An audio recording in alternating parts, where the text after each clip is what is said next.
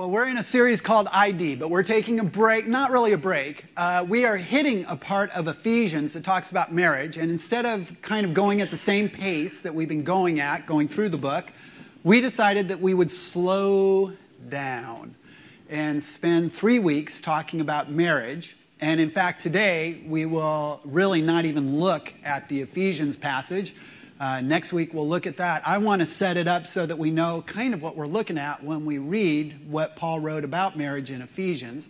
So we're going to have a good time, and I want to make just a couple of preliminary remarks about marriage before uh, we dive in.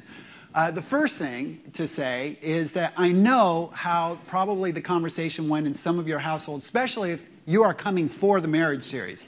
You know, maybe it was uh, your wife that found out that, uh, that a marriage series was going to be taught, and she said something like, Oh, honey, look, at Mariners, they're going to be speaking about marriage. And your response was, That's great. Why don't you go and take notes? and uh, it's sort of an interesting thing, just uh, a little stereotypic, but uh, men and women tend, husbands and wives tend to focus on getting counsel about marriage or talking about marriage in a really, really different way. And uh, whereas very often women like to talk about that, they want to talk about it, they're interested in figuring out feelings and why do you do this and all that. And guys, uh, we tend to just be like, hey, if it's not broke, don't worry about it. I mean, as long as it's kind of moving forward. And I thought I would just give you women a little bit of help so that you would understand how we see it. If you're driving in the car and the car starts to rattle, ladies, what's your attitude about that? It's probably like, oh, well, the car's still running. Everything is good. Uh, your husband may say, no, no, do you hear that rattle? That's, that's, I wonder what that is. You know, he like crawls into the back seat and he's trying to listen to something. And you're like, why would we talk about the rattle? The car is still running. Well, that's kind of how we think about marriage. You know, it's still moving, so why do we need to talk about it? But I want to say this, guys it is good for us to spend time talking about it because good marriages can be made better. And if you're struggling in your marriage, which a lot of us are, even if nobody else knows it, um, talking about it, getting some counsel about it, moving forward, talking to our spouse about it, those are all really, really good things. So, anyway, I'm encouraged that you're here. I hope uh, you'll sort of sign on for the next three weeks so that we can do this together. Uh, the series really is very much meant to hold together so uh, make it for the next two weeks after this, and we will be good. Let me also say this. Uh, many of you are single that are here, and I just want to commend you for being here, especially if you knew that we were going to talk about marriage. Because let me tell you something 90% of people in the United States get married. And if you're single, what that means is you probably are going to get married if you're not married now. Some of you would say, I've already been there, done that, not planning on it again. Uh, you might be surprised. Sometimes uh, God has different plans in mind. But even if uh, marriage is not where you're at and you don't even think it's going to be where you're at, there are principles that you're going to learn in this series I think will be really helpful for other relationships. And the other part of that is even if you're not married, marriage is important. Having good marriages in our church is really important. So, uh, singles, you participate with us in our community and you can help us in our marriages. So, anyway, I want to commend you if you're here and you're not married. Uh, this will be a good series for you as well. Okay, I think those are all the preliminaries. Um, think back, if you're married, to your wedding day. All right? Think back to that day, whether it was just a few years ago or maybe a few decades ago, but think back and there was something that you carried into the church or carried into your wedding uh, that you weren't even aware of. And I'm going to show it in a physical way. It wasn't physical, but when you uh, came down the aisle, you carried a box of hopes, dreams, and desires. Things that you were hoping would happen in your marriage. We all do it. It's the reason that we get married is because there are certain things that we're looking to get out of marriage. And uh, now that you had found the right person and you're ready to take the step, there were these things that you were sort of hoping. And I'm going to point out some that are really typical that we very often hope about. Uh, but maybe as you were coming down the aisle, you were thinking, you know what? I can hardly wait till we buy our first house. And you were thinking, oh my gosh, I just got, it'll be so cool. We'll be in a house and it will have maybe a little picket fence kind of a thing, and it will just be, it'll be so awesome. And, you know, if our luck holds out, you know, it'll be by the ocean, and that will be a great thing. You know, it'll be very cool. And, and so you sort of had that whole idea in mind. And maybe as you were kind of thinking about it, you also thought, you know what? And we are, we are going to have kids. And maybe you thought, you know, we're going to wait. We're going to wait for five years. That's sort of the magic time, right? You wait for five years so you get the marriage thing straight and then you're going to have kids. Or you think, no, no, we're going to start right off. The, the clock is ticking. Let's get the kid thing going. Uh, maybe you're thinking we're going to have a huge family. Maybe it's like, you know, as long as we get one out there, I think that we're doing good. But, you know, you have some expectations or, or some hopes, dreams, and desires about kids. The other thing you're probably thinking about this will be so great because while we were engaged, everything is so hassled and we're not living maybe in the same place and we never have time for each other, but time is going to slow down once we get married. Once we get married, we'll have all the time in the world. We won't have to say goodnight to each other and drive off to different places or, you know, living with different people. It will be so great when we just have as much time as we want to have. And maybe you're thinking, and you know what? Marriage is going to be so fun. So fun, you know? It's all these things. We're gonna, we're gonna go bike riding together and we're gonna go on vacations together and, you know, we'll party together and, you know, we'll just have these nice, long, romantic walks on the beach. You know, everybody's got different ideas of fun, I guess. And you're just sort of thinking, it will be so fun just to, to be together and, and just do all these things that we hold in common. And maybe you're thinking too, you know, uh, and because a lot of us actually bring this in, whether we know it or not, is, you know, I think, you know, my wife is going to be just like mom. A little perverted, but okay, you know, and you just sort of think, you know, I just have sort of these expectations, and my mom was such a good wife and such a good mother, and I just think that, you know, that'll be really cool. Or on the other side, you know, some of you are like, my husband will be just like my dad, you know, and he could fix anything, and it'll be awesome, you know, and he's a guy's guy, and he shoots guns, and chews tobacco and all that kind of stuff. And then you're thinking about your friends and you're thinking, you know, it'll be so great because we're going to have friends in common. You might be able to see that or might not. Little friends picture there of the friends on the TV show. But you're thinking, you know, our friends will get together, they'll all be best friends. Or maybe you're thinking our friends will never meet. We don't want our friends together. But whatever it is, you have so, some dreams and desires when it comes to that. And then, guys, let's just be totally honest. You all have hopes, dreams, and desires of what your wife will not wear to bed. And so, you know, you're sort of thinking, you know, I, I you know, she, she doesn't even have to wear anything. I'd be totally fine with that. And, uh, and, and women, you're just thinking, you know, all my husband will care about is that I'm comfortable. And it won't matter what I'm wearing to bed because he'll only think about my comfort and my, you know, just that's all he's going to be thinking about. But you do have hopes, dreams, and desires when it comes to that. So, anyway, we come down with these hopes, dreams, and desires, and that's good. It's natural. You know, it's sort of the way that things work. It's why we get married, right? We're hoping that we're going to get some things out of the marriage. But there's one other thing that happened the day that you were married. And um, you probably remember this because it's sort of the central part of the ceremony. But that is that you exchange vows, right? Right? Did you exchange? Because if you didn't, we're in trouble. That's like legally you have to exchange vows. Um, and in fact, I just thought it would be so cool if we just did a little brusher upper on the vows here, okay? So here's what I'd like to do, and this is so cool. If you're single, but there's somebody here that you're sort of interested in, you might want to just take a second and move next to them, because I am a pastor, I'm a licensed pastor, and we're kind of in a church, and you could go home with something you weren't expecting after our thing today. But uh, why don't you all stand up? Just stand up. We're going to have a little bit of fun with this if, uh, if you've already done this once, this can be sort of a renewal of your vows. You know, take it for what it is. If you're with your spouse, you know, like grab their hand and just say, This is saving me so much money that I don't have to do this down the line. We renewed our vows, remember? It was in August, I think. Yeah, church. And if you've never done it, this is great practice, okay? Because you're going to have to learn how to repeat, and you don't want to blow it in front of a whole church. So we'll just sort of run you through the vows here, okay? We're going to do it all together. We're not going to split men and women. We're just going to all take our vows together. Are y'all ready for this? You so excited about this?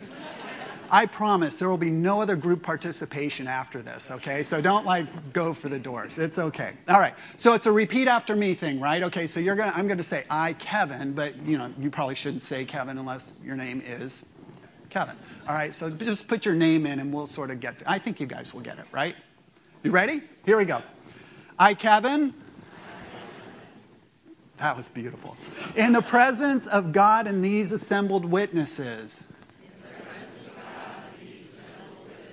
Okay, you're not losing the opportunity to be grabbing your spouse's hand here, right? Okay, just want to make sure. Promise to love and to cherish.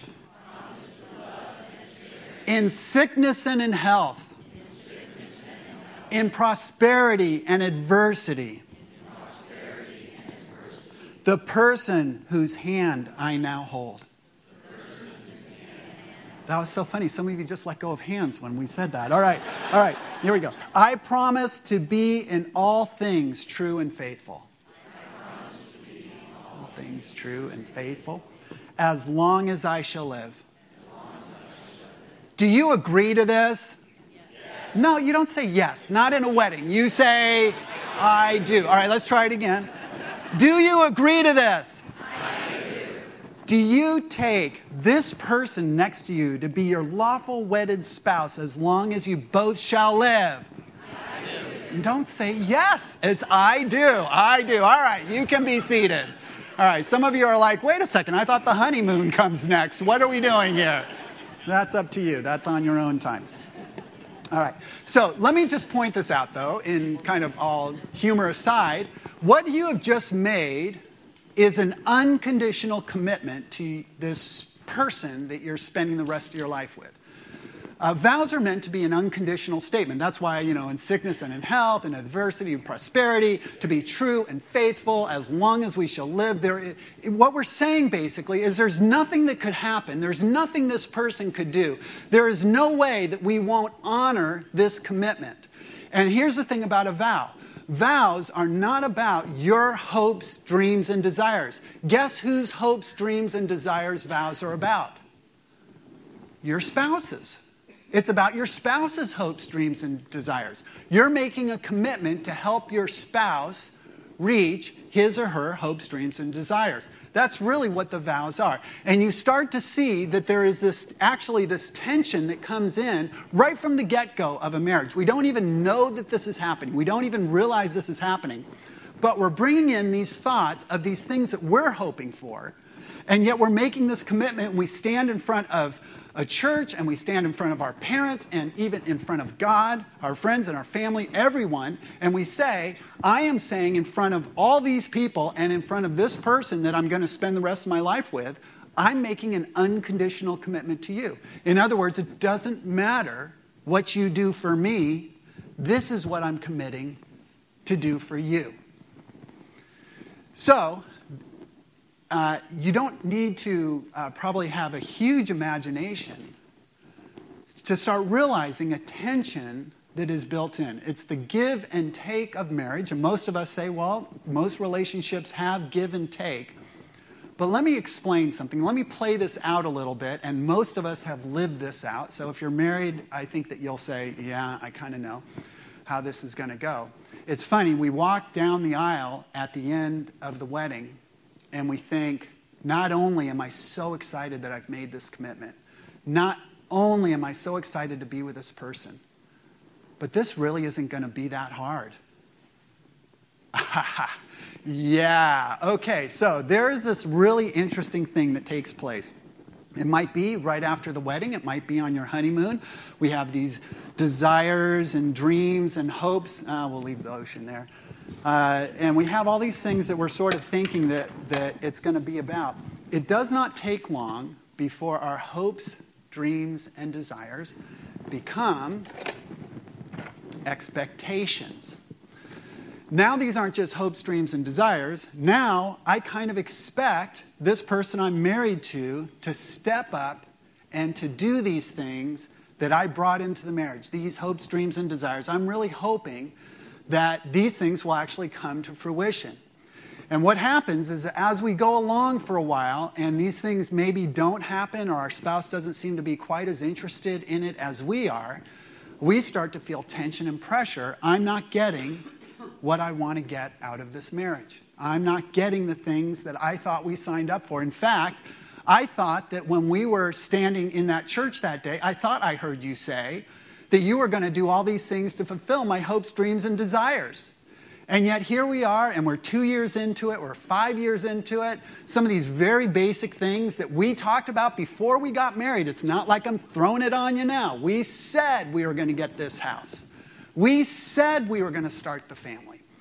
You know, you sort of implied that you were going to get a great job and you were going to make a lot of money. And I'm sort of banking on that. And what's happening here? I don't see us moving in that direction. Or you said that once we got married, you know, we'd do all these really sort of fun things. We'd go for bike rides and we'd, you know, do this, We'd scale a mountain together, whatever the things are. You said that and it's not happening. And what's going on here? There seems to be a real problem. And what's interesting is we have different ways then of negotiating what these problems are. We have different ways of, of trying to figure this out. Although what's really interesting is do you know uh, the highest uh, divorce rate is within the first two years of a marriage? More people get divorced after two years. And why do you think that is? Expectations. Expectations are not met. And very early on, somebody says, you know what? I made a huge mistake. I'm marrying the wrong person. This is not the right person. Well, that might be the issue and it might not. It's expectations that all of a sudden start to really put a lot of pressure.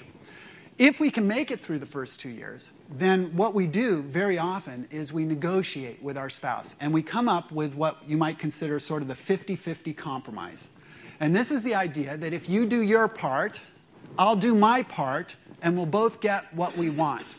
So, you know, if you'll let me watch ESPN, I'll let you watch Dancing with the Stars. You know, if you clean the outside of the house, I'll clean the inside of the house. If you feed the children, I will bathe the children. And we get sort of this 50 50 thing going, and we think, you know what?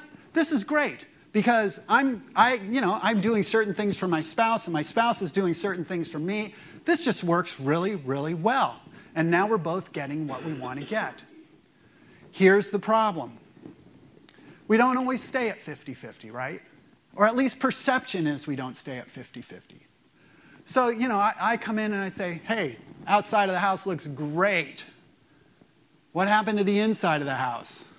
This does not look great hey, I'm doing my part. You're not doing your part. Uh, or, you know, you've been watching ESPN like, you know, for 24 hours straight. And uh, I thought that we were going to split the TV watching. What's going on with that? In other words, uh, we start to keep sort of tally. If you're doing your 50%, uh, then I'll do my 50%. But if you're not going to do your part, I'm not doing my part. I'll wait until you do your part, and then I'll do my part. Can you see that a problem starts to arise when we do this kind of thing, this kind of negotiating? And it's like, you know what? Don't be so focused on my part. If you would just do your part, we'd all be okay. We'd all be just fine. 50 50 doesn't work because 50 50 doesn't take into account that we're human and we fail and we can't always hit the 50%. Some people say it's not 50 50. Have you ever heard instead of 50 50, it should be 100 100? In other words, create a lot of overlap. I'm going to go 100% of the way for you, which means I'm going to do all these things without any expectation. And now we've got big overlap. Now we're okay. Now, even if I fall a little bit short, we're still covering the bases. But here's the point of a 50 50 compromise 50 50 compromise still means that expectations, it still means that what I want to get out of the marriage is the primary thing that's driving the marriage. It is still this idea of I want, I want, I've got needs, I've got expectations. Now, I may be willing to take care of some of yours to make sure mine get met, but this is still a problem. Let me just mention one other problem because this is not uncommon. It doesn't happen in all relationships. Sometimes, and some of you may be sitting there and thinking, we don't have this problem in our marriage. I pretty much, I feel like we totally meet each other's needs.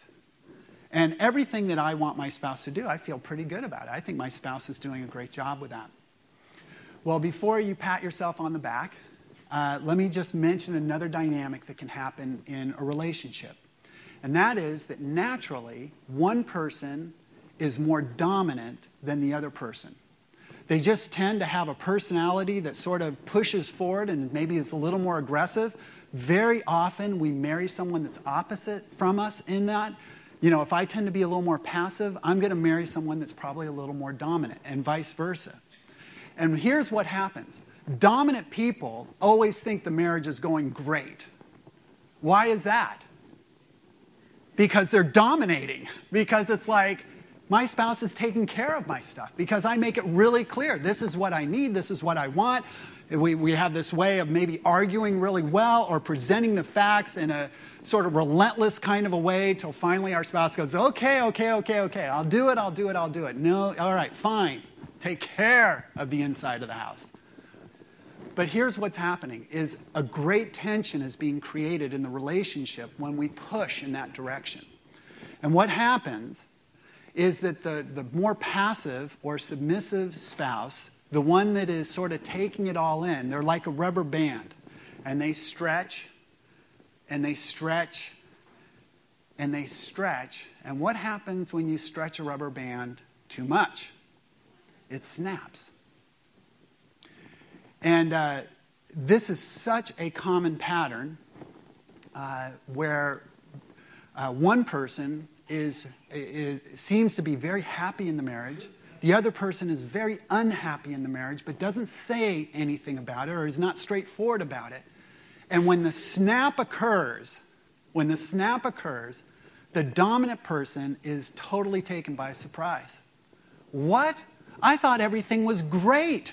I thought everything was running perfectly. I know that we're not perfect, but I mean, I thought that everything was just going so smoothly. Why didn't you say something? Why didn't you tell me that you were bummed out about, well, I tried to, I tried, and you just wouldn't listen? Well, you know, this is ridiculous. I can't believe. And just so that, because I've sat in a lot of marriage counseling, listening to couples talk about this, uh, there's a switch in people's heads. And that switch is on toward the marriage, obviously, when you get married and you move for a long, long time in that. But when the switch finally gets tripped and moves to, now I just need to get out of this thing, it is very difficult to make that switch go back on. And so, I guess here's what I want to say.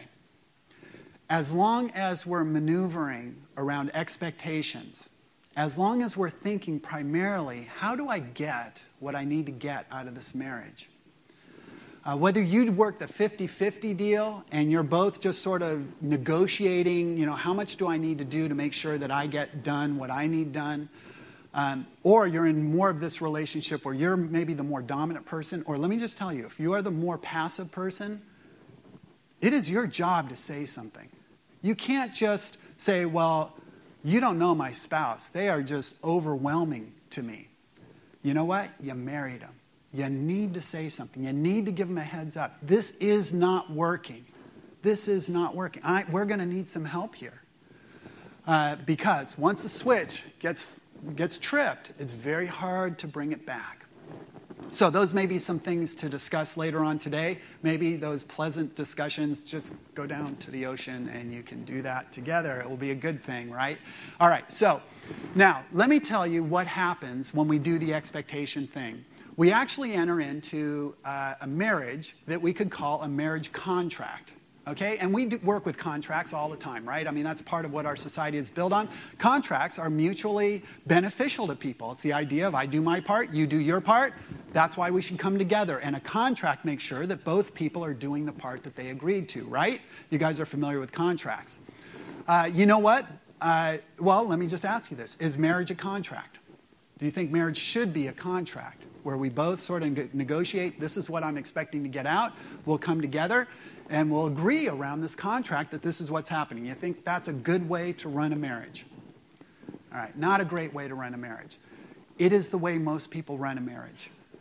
Not consciously, it is subconscious, but we really think in terms of contract. I'll do my part, you do your part, we'll both benefit. When it is not of benefit to us in a contract, what happens to a contract when one or both parties say this doesn't benefit us anymore? What do you do with a contract? You break it, you rip it up. Hey, it's not beneficial anymore. Do you ever think, as you look out just around society, that people think in terms of marriage as a contract? And then it's like, hey, you know what? This isn't working for me. We've just fallen out of love. You know, we've just grown apart. There's no reason to stay together anymore. That's a contract mentality. So here's what I want to do. Today, we're, we're pretty much just talking about the problems of marriage today. Okay, so I'm really hoping you come back the next two weeks because those are going to be the solution side of things. But I want to make sure that we hit the problems so that when we start building it back, we understand why it's important to build it back. There's three things that happen in a contract. The first one is that you enter into a debt debtor relationship. Now, here's what a debt debtor relationship is it is basically the idea that if you don't live up to what you agreed to do or what I think you should do, you owe me. You owe me. Or I have my rights and you're violating my rights. And in a debt debtor relationship, that's the way that it works is I've got expectations and if you don't meet those, you owe me or you're violating my rights and that becomes a huge problem in our relationship. Now let's just play this out. Okay, so let's say that both people are doing this with each other. You owe me, you owe me, you owe me. You swore to me that we would do this. You said that you promised that we would get this thing done. I've done my part. I don't see this really coming through. You owe me, you owe me, you owe me. Here's the problem with you owe me philosophy. The you owe me philosophy makes it impossible for your spouse to show you love. And let me show you what I mean. Okay, so uh, how many of you have a mortgage? Okay? You pay a mortgage. Okay. How many of you have ever had your bank send you a gift card because you have been paying your mortgage? Really? no, banks don't tend to send gift cards around that. You know, if you're sending your mortgage, what, what do you hear from your bank? Nothing. And uh, some of you have tried to contact your banks at times. And is it like purgatory to try and go through and contact a bank and talk to somebody in person. I have a way that you can get personal attention from your bank. Stop paying your mortgage. Stop paying your mortgage. At first, you'll get a really nice letter, probably personalized to you. First time you've ever gotten a personalized letter from a bank, and it will have to do with this fact that you're not paying your mortgage. But it even gets better than that because if you continue to neglect to pay your mortgage, you'll get a phone call. You could never reach them, they'll reach you. They'll bend over backwards to reach you. Because in a debt debtor relationship, it's never a win to do what's expected. It's only a loss when you don't. And you can see in a relationship how devastating that becomes. That the only time you get attention from your spouse is when you don't match up to the expectations that he or she has sent. Or conversely, the only time you give attention to your spouse is when they're not coming through on what you thought we agreed on, on what their part of the deal is. So when Julie and I got married, uh, we, uh, like most couples, didn't have a lot of money. And so uh, I took it on myself to be the person that would manage the bank account and make sure that money was handled in the proper way, that we budgeted, that we paid attention to all the details of that, that the bills got paid, all those kinds of things. I felt like that's my job. I'm the guy. I'll take care of the money situation in the house. And so Julie uh, started trying to work within this system that I set up. And my system was so anal and so rigid and so preposterous. When I look back on it now, I crack up. Uh, not really. Julie doesn't crack up either. But I look back on that and I just think, oh my gosh, that was so bad. Here's what we would do, all right? And I already know, I already know this is lame, okay? So you don't have to say, oh, that's so lame. I know. All right. So every day after work, we would come home I'd say, Julie, what did you spend money on? Uh, don't even. Don't even. All right. You some of you aren't laughing because you still do this. All right. I know. I know. You still do this. She would tell me. And uh, I'd say, Now, are you sure? Is that every. You didn't go to lunch, did you? Did you go to lunch? You went to lunch, didn't you? Did you spend money at lunch? Well, just give me that dollar twenty. Okay, got it. And we would go all the way through. And this was back in the day when nothing's electronic. It's balancing, you know, checkbooks and so forth. And at the end, I'd balance up the checkbook, and she'd be off by, you know, three dollars and forty-two cents. And I go, "What is this? What is this? This is not." And it was pretty much like, Julie, listen. Here's the deal. I spend all my time running our finances. The least you could do, your part, is to report in. It's to report in. Come on, that's all you've got to do. Now, all right, so everybody looks at that and goes, How lame can that be?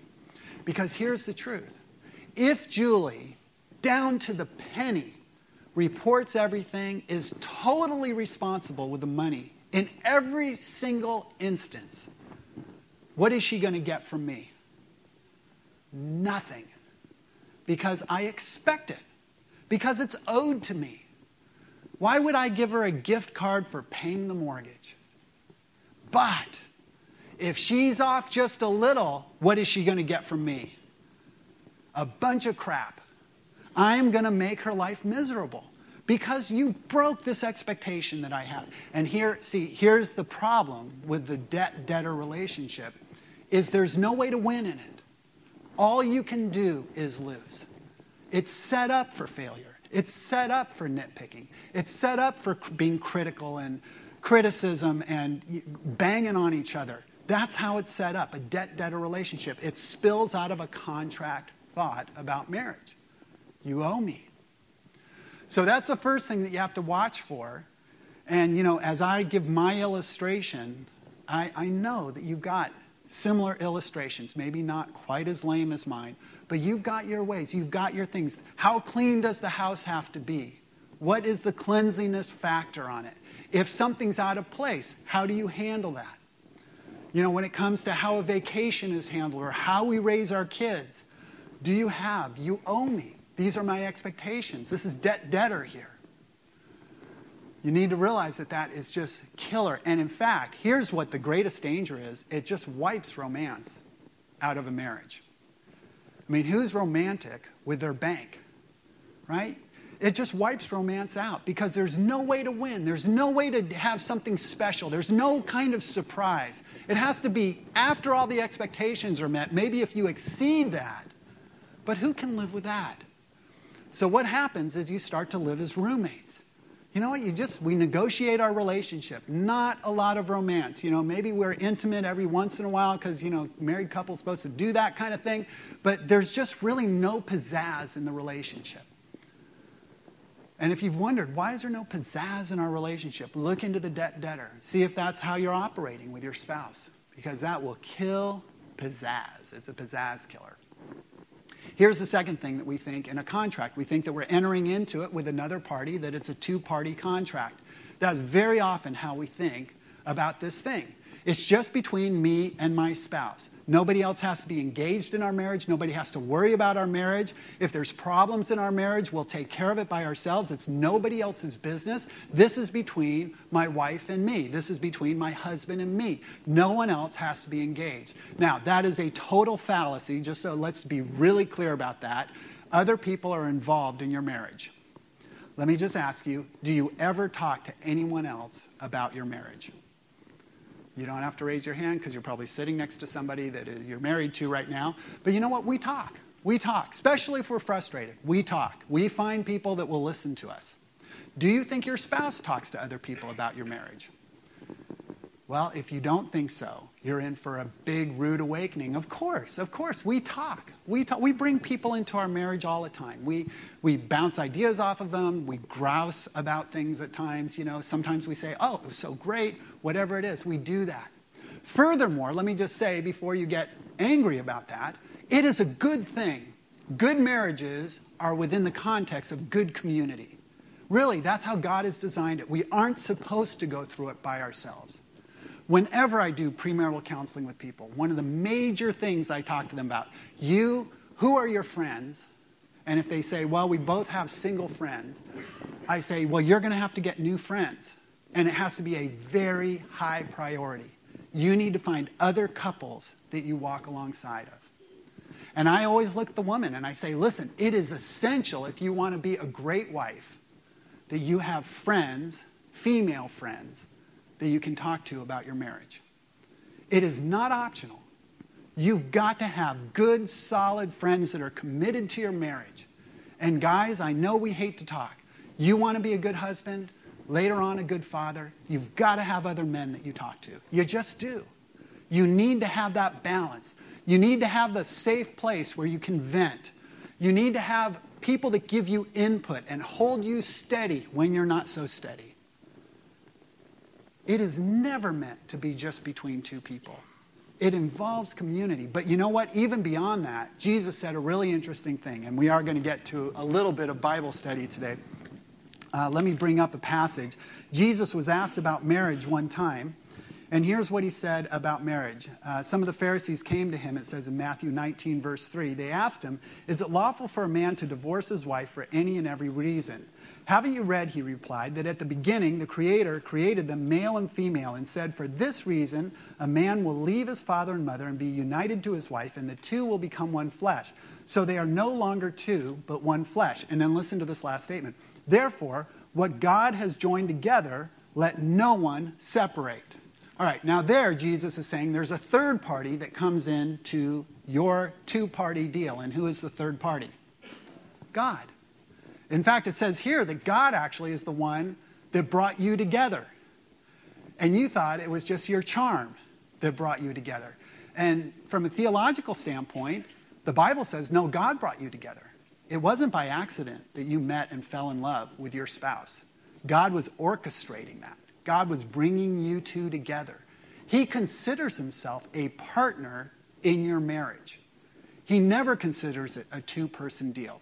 Now, we're going to talk about this a lot more next week. What does it mean to bring God into your marriage? How does that actually work? What does that look like? But it's very dangerous and it's contract thinking to think it's just between you and your spouse. It isn't. It involves other people in the community, and it definitely involves God. If you want a good marriage, God has to be a part of your relationship.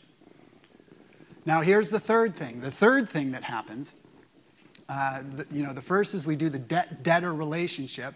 The second one is that we think that it's a two party deal. And the third one is that we think that it's a provisional commitment. That means for the time being.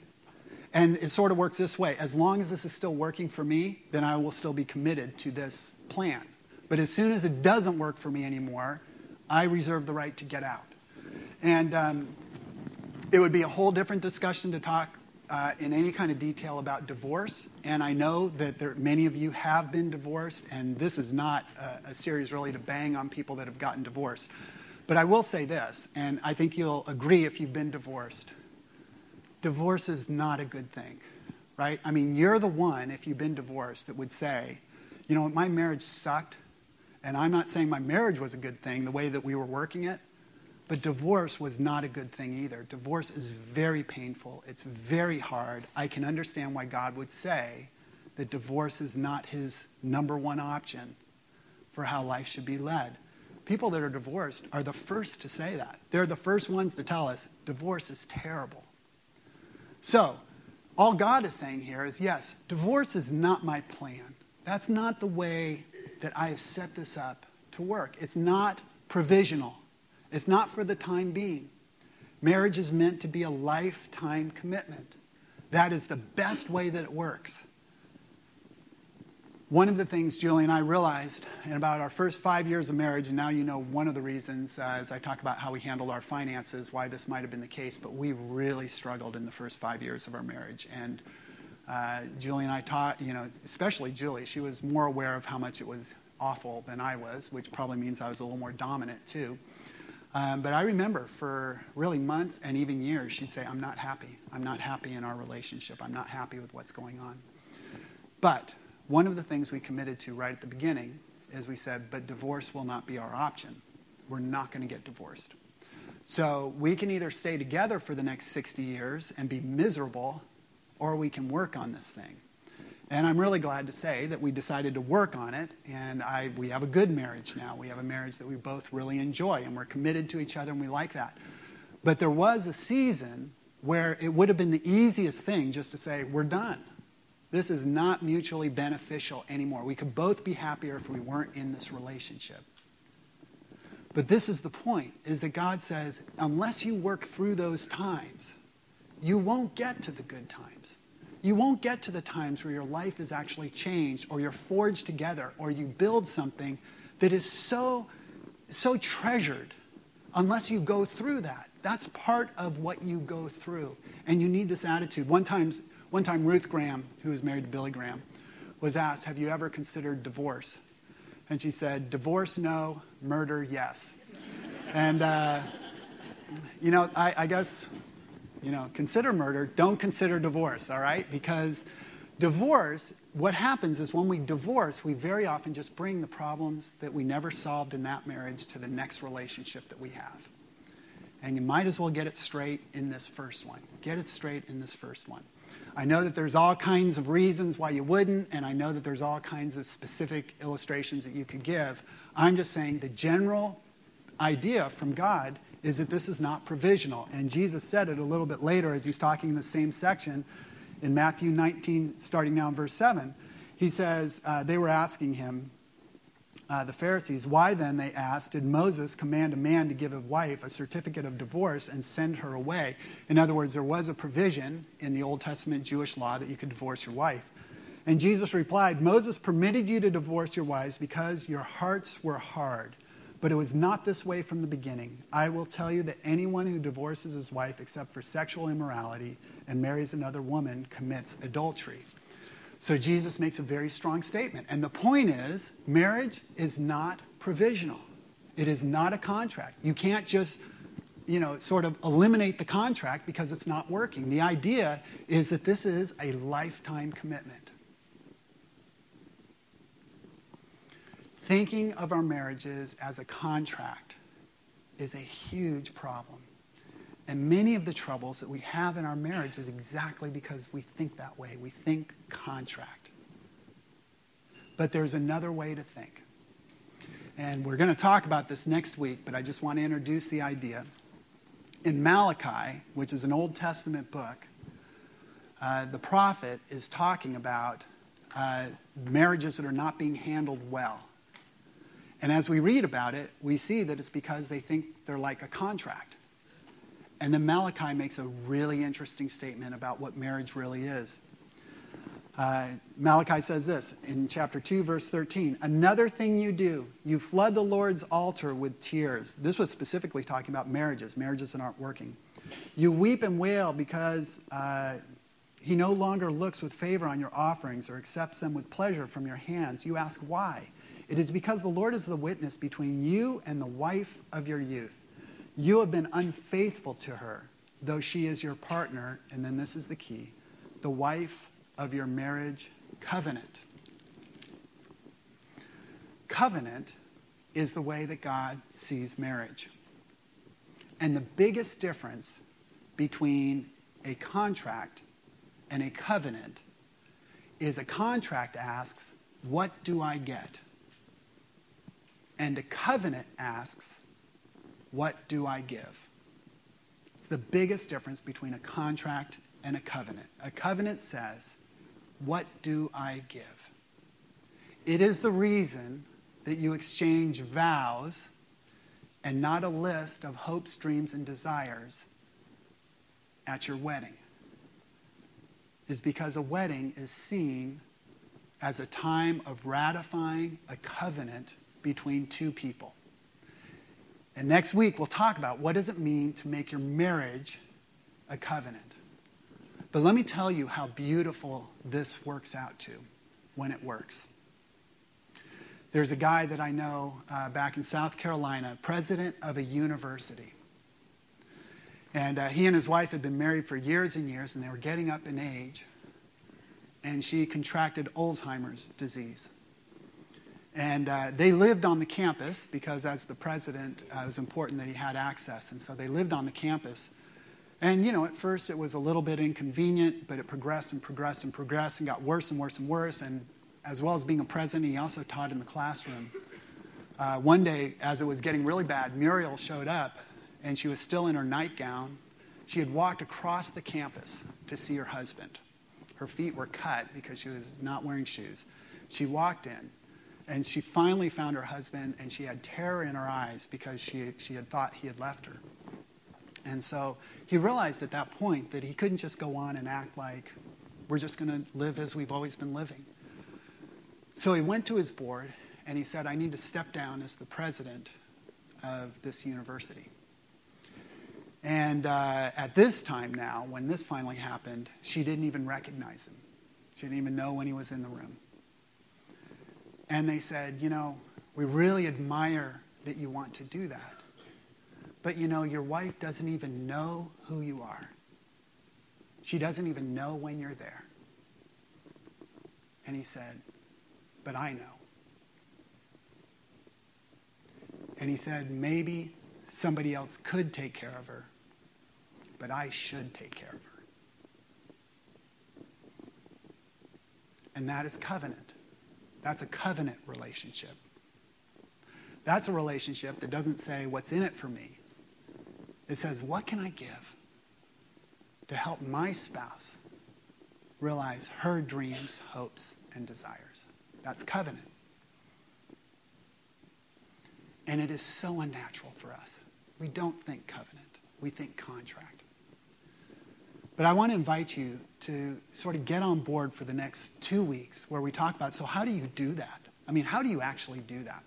And I want to give you just a couple of things to do this week, okay? And you're sort of like, oh, great, I knew it. We're going to have these marriage exercises. Great.